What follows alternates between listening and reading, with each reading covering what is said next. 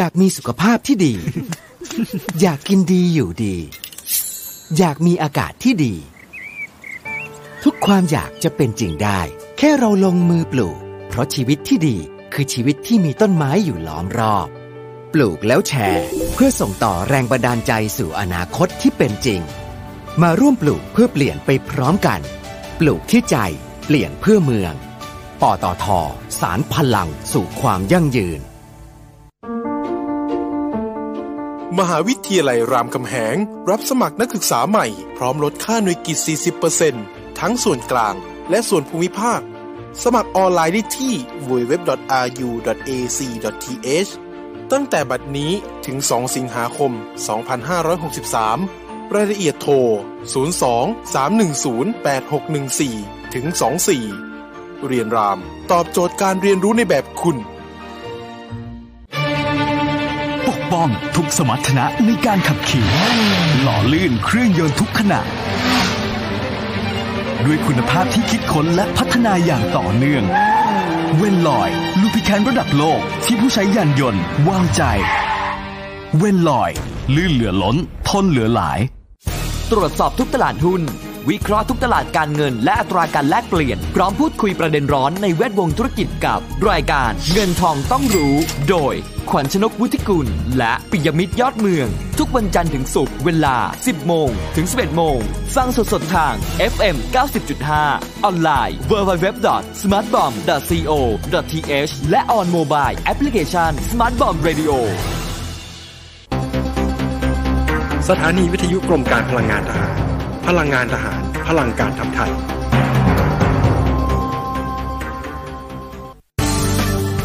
รายการ Insider Talk โดยธนงขันทองและทีมงาน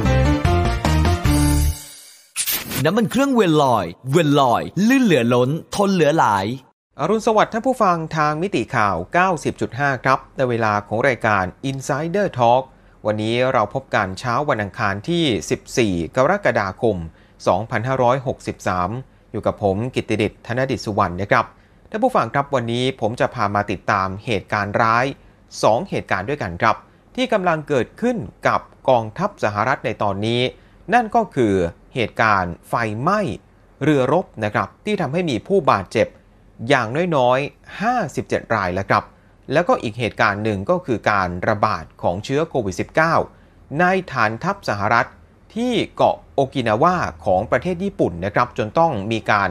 ล็อกดาวน์ฐานทัพสหรัฐที่นั่นกันไปแล้ว เอาละครับมาไล่เรียงเหตุการณ์ที่เกิดขึ้นกันนะฮะมาดู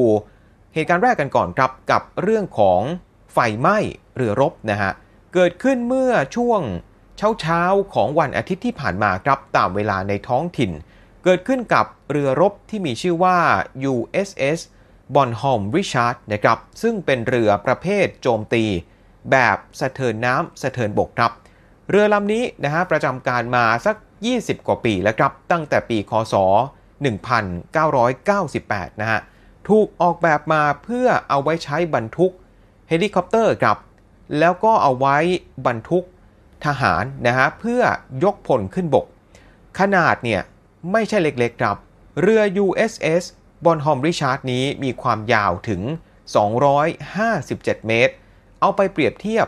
กับบรรดาเรือในกองทัพเรือทั้งหมดเนี่ยก็ถือว่าเป็นแค่น้องๆของเรือบรรทุกเครื่องบินเท่านั้นเองครับ ปรากฏว่า เรือลำนี้ครับ ที่ผ่านมาเนี่ยก็ได้มีส่วนร่วมนะฮะในปฏิบัติการทางทหารแล้วหลายครั้ง แล้วก็ยังไปปรากฏในหนังฮอลลีวูดอย่างน้อย 2 เรื่องด้วยครับ คือเรื่อง Battleship นะฮะที่เป็นแนวแอคชั่นไซไฟนะฮะแล้วก็อีกเรื่องหนึ่งก็คือ Act of Valor นะครับ โดยเรื่องของเรื่องครับเอามาดูเหตุการณ์ไฟไหม้เรือลำนี้กันนะฮะ เกิดขึ้นเนี่ยตอนที่เรือครับกำลังจอดเทียบท่าอยู่ที่ฐานทัพในเมืองซานดิเอโกนะฮะของรัฐแคลิฟอร์เนีย เพื่อเข้ารับการซ่อมบำรุงตามกำหนดการเดิมที่มีอยู่แล้วเนี่ยนะฮะ แต่อยู่ดีๆครับก็มีเสียงระเบิดดังขึ้นตู้มนะฮะ แล้วก็มีเพลิงลุกไหม้โหมกระหน่ำอยู่แบบนั้น นานแบบ 6-7 ชั่วโมงนะฮะก่อนที่ควันซึ่งมีรายงานว่าทั้งดำทั้งหนาทึบเนี่ยลอยกระจายไปนะฮะบนฟ้ามองเห็นในรัศมีหลายกิโลเมตรจากฐานทัพเนี่ยนะฮะใช้เวลาควบคุมเพลิงประมาณ 6-7 ชั่วโมง ก่อนที่ควันจะเริ่มซาลงไป ขณะที่บางรายงานก็บอกนะครับว่าจริงๆเนี่ยไฟไหม้เกิดขึ้นก่อนฮะพอไฟไหม้ปุ๊บทหารที่ประจำการอยู่บนเรือ ก็เลยอบพยพหนีออกมา แล้วหลังจากนั้นถึงจะมีเสียงระเบิดดังตูมเนี่ยตามมาอีกทีนะครับ ในตอนแรกเลยนะฮะตอนที่เหตุการณ์เกิดขึ้นใหม่ๆ มีรายงานครับว่าผู้บาดเจ็บมีจำนวนทั้งสิ้น 21 คนด้วยกัน ประกอบไปด้วยทหารเรือ 17 นายนะครับ แล้วก็พลเรือน 4 คนด้วยกัน ก็ต้องเข้ารับการรักษาในโรงพยาบาล แต่ว่าก็ยังดีนะครับที่ เป็นการบาดเจ็บเพียงเล็กน้อยเท่านั้น ไม่ได้มีอาการสาหัส หรือว่าเป็นอันตรายต่อชีวิตแต่อย่างใดนะครับ ในขณะที่คนที่ประจำการบนเรือเนี่ยไม่ว่าจะเป็นทหารหรือว่าพลเรือนก็ตาม มีอยู่ราวๆ160 คน ทั้งหมดนะครับก็ได้ตามตัวครบหมดแล้วนะฮะไม่มีใครสูญหายแต่อย่างใด โดยคนที่บาดเจ็บเนี่ยส่วนใหญ่ก็คือสำลักควันนะฮะมีอาการเเหมือนกับ เป็นลมแดดคือ ร่างกายเนี่ยนะฮะเจอกับอุณหภูมิที่สูงจนเกินไป จนกระทั่งหมดสติ หรือว่าอาจจะเจอกับแผลไฟไหม้เล็กๆ น้อยๆนะฮะซึ่งก็ถือว่าโชคดีนะครับที่เหตุการณ์ไฟไหม้แล้วก็ระเบิดตรงนี้ ไม่ได้เกิดในขณะที่เรือเนี่ยกำลังออกปฏิบัติการนะฮะเพราะว่าปกติเลยเนี่ยจะต้องมีคนประจำการอยู่บนเรือลำนี้อย่างต่ำๆ1,000 คน แต่ว่าตอนนี้ นะอยู่ในช่วงซ่อมบำรุงก็เลยมีอยู่ประมาณสัก 160 คนเท่านั้น ก็เลยมีผู้บาดเจ็บประมาณนี้ แต่ปรากฏว่าตอนแรกเนี่ยสถานการณ์ดูเหมือนจะคุมได้ เมื่อไม่กี่ชั่วโมงที่แล้วครับ ทางกองเรือสหรัฐนะฮะในมหาสมุทรแปซิฟิกเนี่ยก็เปิดเผยล่าสุดนะครับว่าจริง ๆ แล้วไฟไหม้เรือเนี่ยยังดับไม่ได้สนิทนะฮะ นั่นก็คือว่าจริง ๆ ไฟไหม้มาเรื่อยๆครับ ตอนแรกดูเหมือนจะคุมอยู่สักพักหนึ่ง ไฟก็กลับมาลุกกลับมาติดใหม่ ตอนนี้เนี่ยพยายามดับไฟบนเรือ มานานเกิน 24 ชั่วโมงแล้วนะฮะ เกินกว่า 1 วันแล้ว แล้วผู้ที่ดูแลเรื่องการดับเพลิงตอนนี้บอกว่า ดีไม่ดีนะฮะ อาจจะลุกไหม้บนเรือลำนี้ไปอีกหลายวันก็เป็นไปได้ ขณะเดียวกัน ผู้บาดเจ็บครับท่านผู้ฟังก็เพิ่มขึ้นเหมือนกัน จากตัวเลขที่มีรายงานตอนแรกเนี่ยบอกว่าประมาณ 21 คนใช่ไหมครับ ปรากฏตัวเลขผู้บาดเจ็บล่าสุด เพิ่มขึ้นมามากกว่า 2 เท่าครับ อยู่ที่อย่างน้อยๆ 57 คน ประกอบไปด้วยทหารเรือ 34 นายนะครับ แล้วก็พลเรือน 23 คนด้วยกัน แต่ว่าก็ยังคงยืนยันว่าเป็นการบาดเจ็บเพียงเล็กน้อยเท่านั้น ส่วนคนที่อาการอาจจะดูรุนแรงหน่อยนะฮะ มีอยู่ 5 คน ตอนนี้อาการก็ถือว่าเป็นปกติแล้วนะฮะส่งตัวแล้วนะครับ แต่ที่น่าเป็นห่วงคือเรือเองละฮะพอไฟไหม้มานานกว่า 1 วันแบบนี้ เข้าสู่วันที่ 2 โครงสร้างเรือเริ่มได้รับผลกระทบแล้วนะฮะโครงสร้างหลักเลยฮะรวมไปถึงบรรดาชั้น ด้านบนส่วนบนของเรือเนี่ยอันนี้เห็นความเสียหายชัดเจนนะครับรวมไปถึงเสากระโดงเรือ ปรากฏว่า ล้มลงมาแล้วฮะ แล้วก็ด้วยความที่มีการระดมฉีดน้ำดับเพลิง มีเฮลิคอปเตอร์นะฮะมาปล่อยน้ำดับเพลิงจากด้านบนเนี่ยก็เลยทำให้มันมานานกว่าหนึ่งวันแบบนี้เนี่ยนะฮะน้ำก็เลยเยอะครับ เรือก็เลยเอียง เหมือนกับจะเริ่มจมไปข้างหนึ่งละ จนตอนนี้ก็ต้องมีความพยายามครับ เร่งที่จะสูบน้ำออกจากเรือด้วย ไม่งั้นนอกจากเรือจะได้รับความเสียหายจากไฟไหม้แล้วเนี่ย เดี๋ยวเรืออาจจะจมเพราะน้ำอีกนะครับทำให้ล่าสุดครับทางฐานทัพก็เลยต้องสั่งให้คนที่ไม่เกี่ยวข้องกับความพยายามในการดับเพลิงนี้นะฮะต้องอยู่ห่างจากรัศมีที่เกิดเหตุอย่างน้อย 1,800 หลานะฮะหรือว่าประมาณรัศมี 1.6 กิโลเมตร เพื่อความปลอดภัย แล้วก็ต้องย้ายเรือรบอีก2ลำที่จอดอยู่ใกล้ ๆ กันเนี่ย ออกห่างไปด้วยนะฮะซึ่งเรือ2ลำนี้ เป็นเรือพิฆาตระบบขีปนาวุธนำวิถีนะฮะก็คือเรือ USS Fitzgerald นะครับแล้วก็ USS Russell ทีนี้คำถามสำคัญท่านผู้ฟังแน่นอนครับ ก็ต้องถามว่าแล้วเหตุการณ์เพลิงไหม้นี้ เหตุการณ์ระเบิดที่เกิดขึ้นกับเรือเนี้ยนะฮะเกิดขึ้นได้อย่างไง อะไรคือสาเหตุนะครับ มาจากอุบัติเหตุ มาจากความไม่ได้ตั้งใจ มาจากสาเหตุอะไร หรือมีใครแอบปองร้าย มีใครแอบโจมตี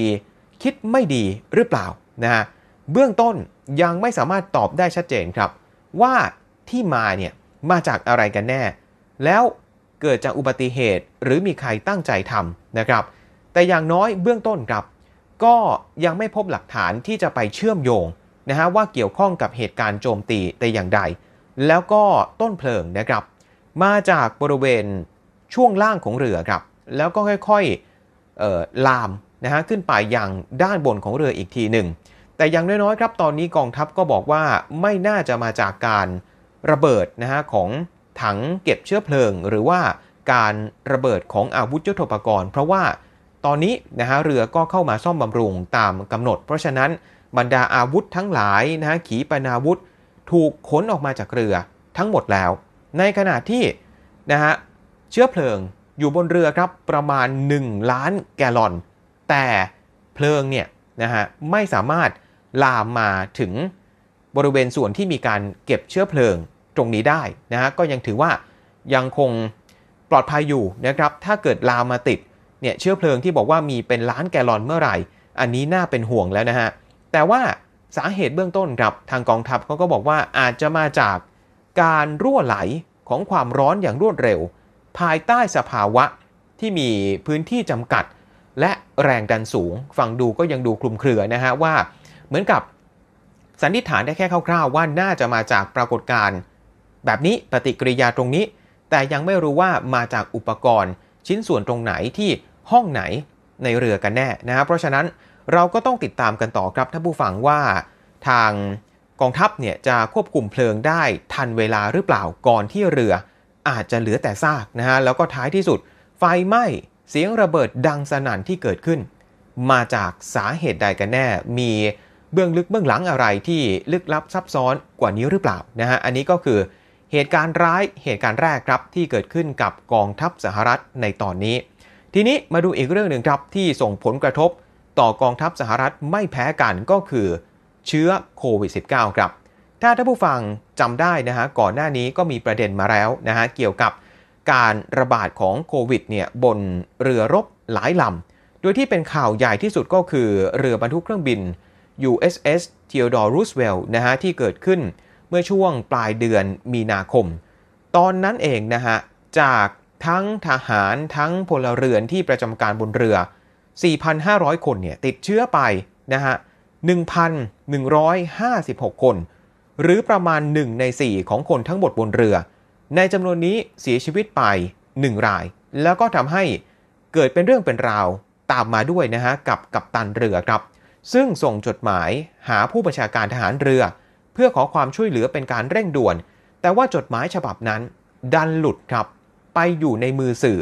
แล้วก็ถูกเผยแพร่เป็นข่าวเป็นคราวโด่งดังไป จนกระทั่งกองทัพสหรัฐเนี่ยรู้สึกเสียหน้านะครับ แล้วก็ ทำให้ตัวกัปตันเนี่ยโดนปลดนะฮะ โดนปลดออกจากตำแหน่ง เพราะทางกองทัพมองว่าเป็นการเหมือนกับตื่นตูม ตื่นตระหนกจนเกินไป แต่ก็มีภาพนะฮะ มีกระแสเกิดขึ้นอีกว่าลูกเรือบนเรือ ไม่เห็นด้วยนะฮะกับการปลดกัปตันคนนี้มองว่าทำถูกแล้วนะครับไม่ได้ตื่นตกใจ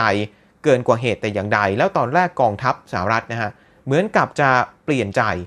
คืนตำแหน่งกัปตันนะครับให้กับ นายทหารคนนี้นะที่เป็นกัปตันของเรือทีโดรูสเวลแต่ท้ายที่สุดกองทัพก็ยืนยันปลดเขาออกจากตำแหน่งต่อไป อันนี้คือเหตุการณ์ที่เกิดขึ้นช่วงเดือนมีนาคมมาจนถึงเมษายนนะฮะ แต่ว่าล่าสุดครับโควิด -19 ไม่ได้ไประบาดบนเรือรบแล้วนะฮะ แต่ว่ามาระบาดที่ฐานทัพ ซึ่งตั้งอยู่บนบกแทน เกิดขึ้นกับฐานทัพ 2 แห่ง บนเกาะโอกินาวาของญี่ปุ่นนะครับ คือฐานทัพ ฟูเตนมะ แล้วก็ฐานทัพแฮนเซนนะครับล่าสุดตอนนี้ติดเชื้อรวมกันอย่างน้อยๆ 95 รายแล้วครับ จากทหารที่มีประจำการอยู่ ราว 20,000 นายบนเกาะ แต่อย่าลืมนะครับท่านผู้ฟังว่าตัวเลข 95 รายนี้ อาจจะดูน้อยเมื่อเทียบกับทหารทั้งหมด 20,000 นาย แต่นี่คือตัวเลขที่มีรายงาน ในช่วงแค่ 2-3 วันที่ผ่านมาเท่านั้นเอง เพราะฉะนั้น หลังจากนี้ถ้าเกิดมีการสอบสวนโรค แกะรอยแล้วไปเจอ ทั้งทหารนายอื่น คนในครอบครัวที่เป็นสมาชิกเนี่ยอาจจะมีผู้ติดเชื้อเพิ่มขึ้นมาอีก หลายเท่าก็เป็นไปได้ เพราะฉะนั้นครับตอนนี้ที่ฐานทัพเนี่ยก็เลยถึงขั้นต้องมีการล็อกดาวน์ครับ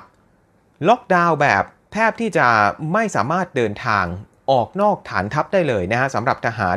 ที่ประจำการอยู่ในฐานทัพทั้งสองแห่งนี้จนกว่าจะได้รับอนุมัติ จากผู้บังคับบัญชาระดับสูงคือ ในกรณีที่จำเป็นหลีกเลี่ยงไม่ได้จริง ๆ เท่านั้นถึงจะสามารถออกจากฐานทัพได้ เรียกว่าล็อกดาวน์แบบเกือบจะสมบูรณ์นะครับ ห้ามแม้กระทั่งไม่ให้ทหารออกมาออกกำลังกาย ด้านนอกอาคารนะครับ แล้วก็ห้ามลาห้ามพักร้อนเด็ดขาดในช่วงนี้ แล้วก็รวมไปถึงฐานทัพสหรัฐนะฮะอื่นๆ อีก 7 แห่ง ไม่รวม 2 แห่งนี้ด้วยนะฮะที่พบผู้ติดเชื้อ 7 แห่งอื่น ๆ ซึ่งอยู่ในบริเวณภูมิภาคเดียวกัน แถวแถวโอกินาวาก็ต้องมีมาตรการป้องกันการระบาดของโควิด -19 ที่เข้มงวดเช่นกันนะครับ แล้วตอนนี้ทางฐานทัพนะฮะก็กำลังเร่งมือครับสำหรับกระบวนการในการไปติดตาม สอบสวนโรคนะครับ ตอนนี้ก็ไปทดสอบหาเชื้อนะครับในทหารหลายร้อยนายนะครับ รวมไปถึงสมาชิก ครอบครัวของทหารเหล่านั้นด้วย ก็อย่างที่บอกไปนะครับว่าหลังจากนี้ พอผลทดสอบออกมาเนี่ยตัวเลขผู้ติดเชื้อเป็นไปได้ครับ ที่อาจจะสูงกว่านี้ขึ้นมาเรื่อยๆนะฮะทีนี้คำถามก็คือว่า แล้วทหารเหล่านี้ทหารสหรัฐเนี่ยที่โอกินาวาไปติดเชื้อมาจากไหน ปรากฏว่าไม่ได้ติดเชื้อในญี่ปุ่นเองฮะเป็นทหารสหรัฐที่เพิ่งจะเดินทาง จากสหรัฐมาที่โอกินาวาครับ เดินทางมาจากเมือง ซีแอตเทิลนะครับของรัฐวอชิงตัน เดินทางมาถึงญี่ปุ่นปุ๊บ ก็ตรวจหาเชื้อ ปรากฏว่าเนี่ยแหละฮะในจำนวน 95 นายที่ติดเชื้อ มีหลายสิบคนครับ ที่ติดเชื้อมาจากสาเหตุนี้นี่แหละ คือเพิ่งจะเดินทางจากสหรัฐ เดินทางมาถึงญี่ปุ่น ปรากฏว่า ก็เลยทำให้ชาวบ้านชาวญี่ปุ่น ในท้องถิ่นที่เกาะโอกินาวาเนี่ยเขา โกรธมากๆนะฮะเขาไม่พอใจครับ ว่าทำไม ในขณะที่ชาวบ้าน อุตส่าห์ป้องกันนะฮะดูแลสถานการณ์จนกระทั่งโอกินาวาเนี่ยเมื่อไปเทียบนะฮะกับเมืองอื่นๆ ในญี่ปุ่นเนี่ยถือว่าสถานการณ์น่าพอใจนะฮะคือผู้ติดเชื้อจนถึงตอนนี้นะฮะมีผู้ติดเชื้อเนี่ยอยู่แค่ 145 คนเท่านั้น แล้วก็ไม่พบผู้ติดเชื้อเลยในช่วงเวลาประมาณ 2 เดือนนะฮะตั้งแต่ 1 พฤษภาคม ถึง 7 กรกฎาคม แล้วก็มีผู้เสียชีวิตแค่ 7 รายเท่านั้น แต่ทำไมพอนะฮะสหรัฐนะครับทหารเนี่ยเดินทางจากสหรัฐกลับมาที่ญี่ปุ่น มาประจำการที่นี่ แป๊บเดียวเท่านั้นเองนะฮะไม่กี่วันเจอคนติดเชื้อเพิ่มขึ้นมา เกือบ 100 เคส 100 รายนะครับคือเหมือนกับคุณเป็นใครมาจากไหนนะฮะคุณเป็นคนพิเศษเหรอนะฮะถึงมี สิทธิ์ในการที่จะเดินทางเข้ามา แล้วก็ไม่คำนึงถึงความเสี่ยงในการไปติดเชื้อโควิด -19 ในขณะที่คนบนเกาะอุตสาห์ป้องกันตัวเองอย่างดี พยายามกันมาตั้งนาน พอทหารสหรัฐมาแป๊บเดียวเนี่ยฮะเจอเคสเป็นเกือบจะร้อยเคสแบบนี้ เพราะฉะนั้นคนบนเกาะเขาก็เลยไม่พอใจ มันไปผสมกับความโกรธแค้นเดิมอยู่แล้วครับท่านผู้ฟังที่คนบนเกาะโอกินาวาเนี่ยเขาเริ่มมีความโกรธมีความไม่พอใจ นะฮะการประจำการของทหารสหรัฐที่เกาะมากขึ้นมากขึ้นนะครับ จากหลายสาเหตุครับไม่ว่าจะเป็นกรณีของการไปก่ออาชญากรรมนะฮะมีเรื่องของการไปข่มขืน เรื่องของการฆ่านะฮะมีเรื่องอุบัติเหตุ ทางรถยนต์ที่ไปชน คนญี่ปุ่นตายเนี่ยนะครับแล้วก็รวมไปถึงทำให้คนญี่ปุ่นเองนะฮะที่โอกินาวาเนี่ยถึงกับประท้วง อยากจะให้ สหรัฐเนี่ยถอนทหารออกจากโอกินาวาไปให้หมด หรือไม่ก็ย้ายไปที่อื่นแทนนะครับ โดยเฉพาะล่าสุดครับทางผู้ว่าการของจังหวัดโอกินาวานะครับนายเดนนี่ทามากิครับออกมาบอกเลยนะฮะว่า สหรัฐไม่ควรจะทำแบบนี้ครับ ไม่ควรที่จะอนุญาต ให้ทหารเนี่ยมีการเคลื่อนกำลังพลกันในตอนนี้ ก็รู้อยู่ว่าสถานการณ์โควิด -19 เนี่ยในสหรัฐน่ากลัวขนาดไหน แล้วทำไมถึงยังปล่อยให้มีการย้ายเคลื่อนกำลังพลนะฮะจากสหรัฐมาที่โอกินาวาเหมือนกับไม่มีโรคระบาดเกิดขึ้นแบบนี้นะครับ แล้วในขณะเดียวกันนะฮะตัวของผู้ว่าเนี่ยก็บอกว่าเขาเองรู้สึกช็อกเลยนะฮะแล้วก็เสียใจมากที่มีการพบผู้ติดเชื้อในฐานทัพของสหรัฐมากขนาดนี้ในช่วงเวลาที่ชาวโอกินาวาอุตสาห์ป้องกันกันมาแบบ เข้มงวดมาเป็นเวลานาน ตัวเขาเองนะฮะต่อให้ฐานทัพสหรัฐออกมายืนยัน นั่งยันนอนยันขนาดไหนว่ามีมาตรการ ควบคุมการระบาดที่เข้มงวด ตัวเขาเองเนี่ยผู้ว่านะฮะบอกว่าไม่ค่อยจะเชื่อใจเท่าไหร่นะฮะว่าจะคุมสถานการณ์ได้อยู่จริง ๆ ทหารที่ติดเชื้อเหล่านี้จะไม่เล็ดรอดออกมา แล้วเอาเชื้อเนี่ยไปแพร่สู่คนอื่นๆ ที่เป็นชาวญี่ปุ่นในชุมชนต่อไปนะครับ เพราะว่ามีประวัติมาละนะฮะย้อนไป ตอนช่วงวันหยุดวันชาติอเมริกานะครับวันที่ 4 กรกฎาคม ก็มีรายงานนะครับว่ามีทหารอเมริกันเนี่ยแอบหลบออกมาจากฐานทัพนะฮะไปเฉลิมฉลองกันไปจัดงานปาร์ตี้กันที่ชายหาด แล้วก็ไปเที่ยวในย่านสถานกลางคืนกันด้วยนะฮะอันนี้ผู้ว่าของโอกินาวาเนี่ยบอกเองเลยนะฮะแล้วก็ไม่ใช่แค่ที่ญี่ปุ่นเท่านั้น ถ้าผู้ฟังครับ ที่เกาหลีใต้อีกประเทศหนึ่งในเอเชียซึ่ง สหรัฐเนี่ยมีการประจำการทหารเป็นจำนวนหลายหมื่นนาย ก็มีเหตุการณ์เกิดขึ้นเหมือนกันนะฮะเมื่อวานนี้ทางกองทัพสหรัฐนะครับ ประจำเกาหลีใต้ รายงานบอกว่าไปเจอทหารอเมริกันอย่างน้อยๆ 11 นายด้วยกันครับ ที่เพิ่งจะเดินทางมาถึงที่เกาหลีใต้ ติดเชื้อโควิด -19 แล้วก็ตอนนี้ก็เลยทำให้ทหารอเมริกันทุกนายครับที่เดินทางจากสหรัฐเนี่ยมายังเกาหลีใต้ต้องกักตัว นะเฝ้าสังเกตอาการตัวเองเป็นเวลาอย่างน้อย 2 สัปดาห์หรือว่า 14 วัน เห็นไหมฮะ เป็นกรณีที่ทำให้คนในทุกประเทศเลยครับ ในท้องถิ่นเขาไม่พอใจคือ คนในประเทศอุตสาห์ทำให้สถานการณ์ดีขึ้นมาตั้งนาน พอมีคนจากต่างชาตินะฮะต่างภาษาเดินทางมาปุ๊บเนี่ยอยู่ดีๆ ก็มาทำให้เกิดการติดเชื้อ แล้ว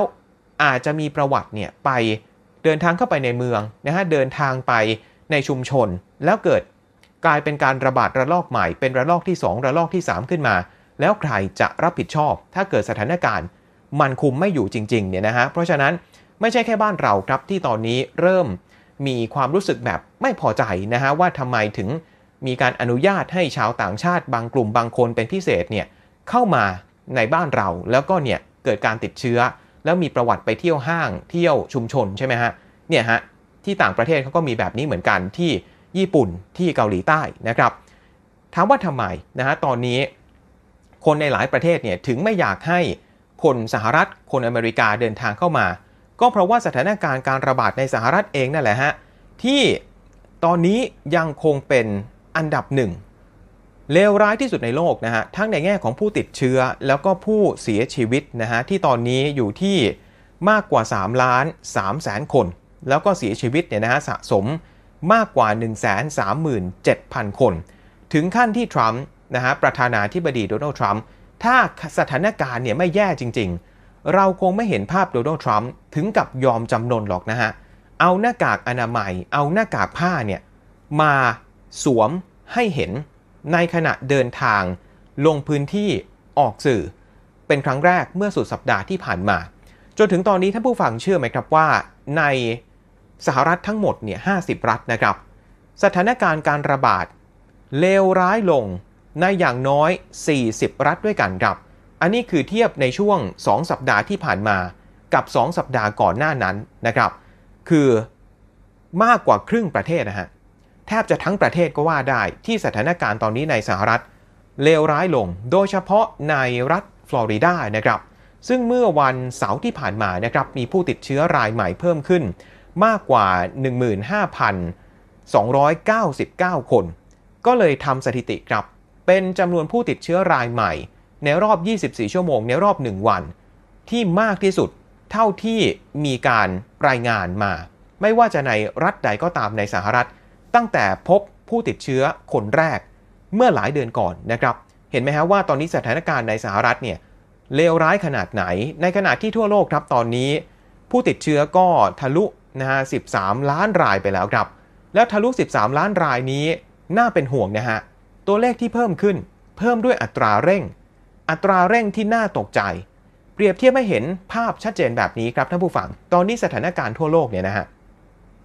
จากผู้ติดเชื้อคนที่ 1 ไปไปจนถึงผู้ติดเชื้อคนที่ 1 ล้าน ล้านแรกอะว่าง่าย ๆ ล้านแรกเนี่ยใช้เวลาถึง 3 เดือน ในขณะที่ล้านล่าสุดครับจาก 12 ล้าน มา 13 ล้านรายเนี่ยใช้เวลาแค่ 5 วันเท่านั้น เชื่อไหมครับว่าแค่ 5 วัน มีผู้ติดเชื้อโควิด -19 ทั่วโลก เพิ่มขึ้นมาถึง 1 ล้านคน จาก 12 ล้านมา 13 ล้าน ไม่อยากจะจินตนาการว่า จาก 13 ไป 14 ล้านเนี่ยจะใช้เวลาน้อยกว่า 5 วันหรือเปล่า เพราะว่าตอนนี้ศูนย์กลางการระบาดหลักเลยเนี่ยนะฮะอยู่ที่ภูมิภาคอเมริกาครับ ไม่ว่าจะเป็นอเมริกาเหนืออเมริกากลาง อเมริกาใต้ก็ตาม เป็นศูนย์กลางก็คือ ในจำนวนผู้ติดเชื้อใหม่ที่เพิ่มขึ้นทั่วโลกในแต่ละวันแต่ละวันที่มีมากกว่า 2 0 0 0 0 0 คนเนี่ยนะครับ มาจากภูมิภาคเหล่านี้ครับ ที่ทวีปอเมริกาเนี่ยมากกว่าครึ่งหนึ่ง ไม่ว่าจะเป็นในแง่ของผู้ติดเชื้อ หรือว่าผู้เสียชีวิตก็ตาม จนกระทั่งล่าสุด ผู้อำนวยการองค์การอนามัยโลกถึงกับ แสดงความไม่พอใจ ออกมาอย่างชัดเจนเลยนะฮะ คุณหมอเทดรอส อัดฮานอมเกเบรเยซุสครับ ก็ถึงกับออกมาบอกเลยนะฮะว่าตอนนี้หลายประเทศครับกำลังเดินไปในทิศทางที่ผิดกำลังเดินไปผิดทิศผิดทางในแง่ของการควบคุมนะฮะโควิด -19 ไม่ว่าจะเป็น